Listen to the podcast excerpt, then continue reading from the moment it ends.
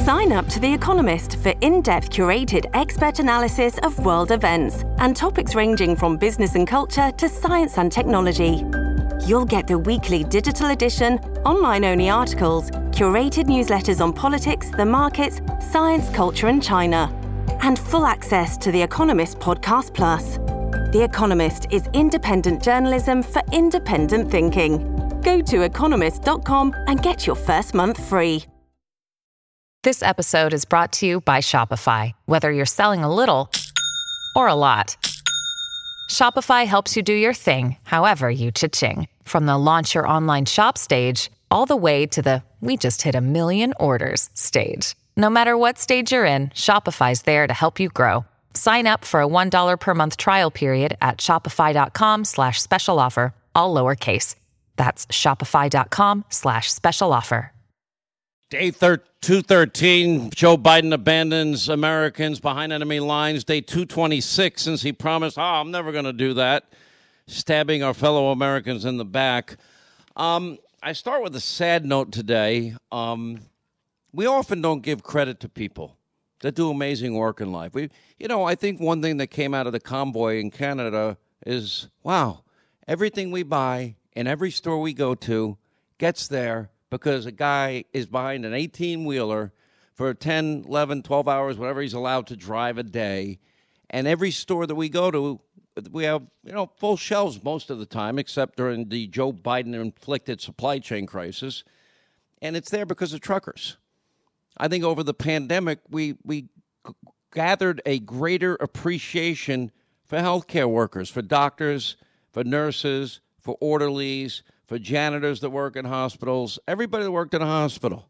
Every single day during the pandemic, they went into a COVID petri dish, even especially in the beginning when we didn't know as much about COVID as we do now. We didn't have monoclonal antibodies. Please, everyone in this audience, remember those words if you need it. There are two strains that we're watching very closely. Germany just set a record number of cases. This is far from over. It's a lull for us now, but it'll be back. Either Omicron 2 or Deltacron, which is a combination of Omicron and Delta.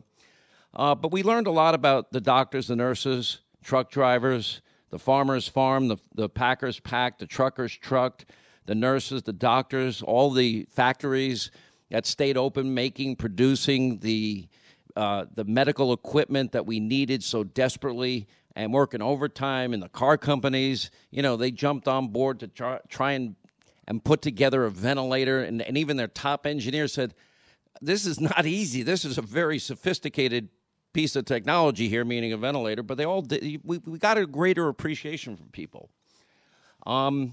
Fox News lost one of its premier cameramen, and his name is Pierre Zakrzewski. And he's been with the channel a long time. He died after his vehicle was struck by incoming fire just outside of Kyiv in Ukraine. It happened on Monday. I was not at liberty to really talk about it. I had heard that it had happened. We didn't know the extent of it at the time. And then, of course, we have somebody that's been on my show during this invasion of Putin of Ukraine, Benjamin Hall. He has a young family. He's a great reporter, great guy, extremely talented. And I don't know the extent of his injuries, so I'm not going to speculate. I've inquired, but I think he probably would want his own medical privacy. But we don't really appreciate, look, a guy like Pierre is, and, Steve Harrigan and Greg Palkott, they all go out in these war zones to show the world what's really happening, and they're risking their lives every day. And I can't tell you how many times I'd say to somebody as they finish their hit, be safe, stay safe, be careful. But Pierre was a war zone photographer. He covered nearly every international story for Fox News, from Iraq to Afghanistan to Syria. He's with the Fox News Channel a long time. He had a passion, and he's a talented journalist in every way. And, as the statement put out by the president of Fox News, Suzanne Scott, my boss, constant in all of our international coverage. And I just want to stop and And the former New York Times reporter that got killed. I mean, we kind of take for granted it's not easy what they're doing. It takes a lot of bravery. It takes a lot of courage. I remember, you know, we've been in a couple of situations. We went to Iraq at one point, and I'll never forget. I mean, we're in a C-130. We did an in-flight refueling there and an in-flight refueling back, and the pilots are 22 years old, a huge cargo plane. And when you get close to Iraq and you're about to land, they do what's called a corkscrew landing. You know what a corkscrew is, right? All right, you're opening up a bottle of wine, and you're in this plane. And I literally, they let me watch this in the cockpit, just like I went in the cockpit and saw the in-air refueling. An experience is incredible. The technology, the innovation is amazing. These pilots at this young age blew me away. And anyway, you basically go vertical, but around in a circle like you're opening up a bottle of wine, and then vroom, then you go right down. And the idea is you don't want to do a slow descent because that gives the enemy more time to shoot that plane out of the sky. And these guys that did this, that's what their job was every day, flying people to and from the war zone. And then we got in a helicopter convoy with then Defense Secretary Donald Rumsfeld. And, you know, we had a number of stops. I don't remember how many, but we went to the red zone, meaning where it's dangerous, where, you know, we had a fleet of helicopters. Doors were open and manned machine guns on both sides of the bird. And you just get a glimpse into the life of a soldier. And then after whatever many days there, I'm leaving and I'm thinking, all these guys, their minimum deployment is a year in that hellhole, because that's what it is, a hellhole. And the incredible bravery, valor, and commitment that they have, and the sacrifice they're willing to make because their families are still back home, and maybe they get to FaceTime, maybe they get to talk to on the phone occasionally to their kids and their wife or whatever, or your husband. And it's such a commitment. And it's moments like this that you really stop and think of how great people are in all that they do. What makes this country greater, it's people. When we were in Israel and we go to it was in the middle of hostilities, wasn't an outright war, you know, but one day we went to a border town, Sderot is how you say it, although Linda will correct me, and it's right on the border of Gaza. Sderot, all right, you say it differently than I do. And it's on the border of Gaza. You can see Gaza.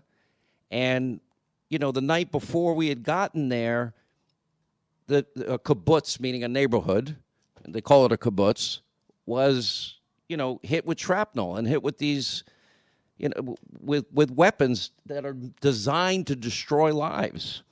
And I'm thinking, and then you go to the playground. The playgrounds for kids in this neighboring town of Gaza were underground because there wouldn't be enough time for a kid that was playing outside in a playground to get to a bomb shelter because of the close proximity of Gaza. We went to the police station, and they had in the back of the police station thousands of rockets that had been fired into Israel over the years, over 10,000 rockets in this one town in 10 years. Linda, you remember this trip. And that's the trip where we went into the tunnels that were dug underground, and, you know, 60 feet underground. They use Israeli and American cement and electricity, not to build hospitals and schools as it was designed for, but they do it to commit acts of terrorism against innocent Israelis. I mean, yeah, and to be fair, Sean, it was, you know, we were at the University of Soroka Hospital. They were incredible there. Their ICU department is amazing. And they were taking care of soldiers like we're seeing now on the front lines of Ukraine, that were, some of them were no older than 18 years old. And then we meet, and then one night we went to this place. The food in Israel I thought was horrific. I mean, unless you're like Linda and like these green, I thought puke, it was amazing. This disgustingly green puke, tabbouleh, you know, projectile vomit, disgusting smoothie, or an orange projectile vomit smoothie. And you love hummus, which I can't stand. Even McDonald's was awful in Israel, which really disappointed. I saw McDonald's. I'm like, stop this car right now. I'm starving. But you think of these guys, and they put their lives on the line for us every day. And it just hit home, losing this photographer, not knowing the condition of this journalist, friend of ours, Benjamin Hall, Pierre Zakrzewski. You know, how does his family feel today? But he did it because he wanted us, that he had a passion for what he did. And I'm just grateful, and I just want everyone to know our thoughts and prayers, love sent their way. And that's for everybody. I don't care what news organization you work for, because all of them are brave. And any soldier that goes into any war zone, I remember leaving thinking, what if I had to stay in Iraq a year? How would I feel? Not knowing if you're ever going to see your family again. And then you're out on patrol, and maybe it's not you, but maybe your fellow platoon members, maybe they just got shot. Maybe their legs just got blown off with an IED. And it just can't be any... War is hell. That's why when, you know, some people have been saying, well, Hannity, what do you think? What is America's role in the world? We can't be the world's policeman. Totally agree with you. We can't. The world has a lot of darkness and a lot of evil. Evil does exist. I wrote a whole book on evil. The last century, 100 million human souls destroyed in the name of some ism. Communism, Mao, China, Stalin, Russia, Nazism, Hitler, Fascism, Mussolini, Tojo, Japan. It's hard for good people to wrap their minds around evil. So what's the role? No, we're not going to put boots on the ground. One of the reasons we can't do it unless our own national security interests are at risk. And even then, I would lean towards the the military sophistication and technology advances we've made as a country, where you can fight wars and with pinpoint accuracy hit any target, any place in the world at any time, and push that button in an unmanned drone from Tampa Bay, Florida. That's I prefer that kind of war. And that's why we always have got to be the leader in terms of military technology. But we learned in the past what happens when these politicians, they're all gung-ho, and they start these wars, and time goes on, and casualties come in, and it gets politicized, and then it's, you know, it's used to score cheap political points. And then finally it gets to the point we say, never mind. Now, what if you're the parent or a family member of a loved one that put themselves in harm's way and they die? Because we didn't fight the war to win the war. If you're going to fight to win, if you're going to fight a war, fight it to win and then go win. And you don't, there can be no mercy if you want to win the war in that sense. Yes, of course you try to avoid collateral damage. Putin's not doing that. Putin is out there hitting maternity hospitals. We've seen the images of mass graves. We've seen entire neighborhoods leveled. We've seen it all. So I think providing the Ukrainians, who have now shown a willingness to fight, javelins, which are very effective, stingers, which are extremely effective. Ronald Reagan provided stinger missiles to the Mujahideen, and they beat the Soviet Union, and they ran them out of Afghanistan in the 1980s. It worked. If the Ukrainians are willing to fight, give them the javelins, give them the stingers, give them the fighter jets. Why anybody asked permission, asked Joe's permission, Joe Biden's permission, is beyond me. Sadly, we have a president so weak, frail, afraid, and compromised.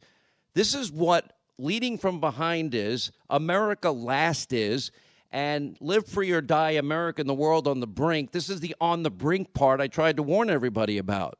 And it's only going to get worse with Iran, and it's only going to get worse with China. These are not good times. Anyway, our prayers are with everybody in any war zone, including the people of Ukraine. What do you think when you see mass grave? What do you think when you see a young girl and a mother laying in the street dead with their luggage trying to flee a war zone? I think we can provide the military aid if they're willing to fight their own fight.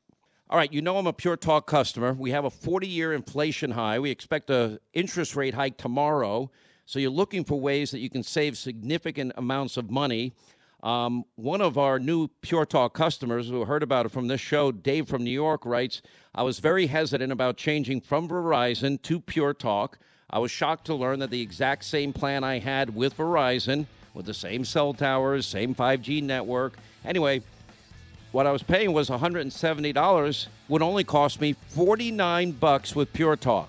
My next concern would be, well, how difficult is it to make that change? It was simple. Verizon quickly gave me a code number without even trying to talk me out of it. I enjoy the same plan, but I'm saving $120 a month. And by the way, you can make the switch, and it takes less than 10 minutes. Dial pound 250 on your cell, keyword save now. Pound 250 on your cell, keyword save now from our friends at Pure Talk. Quick break. The news of the day is next.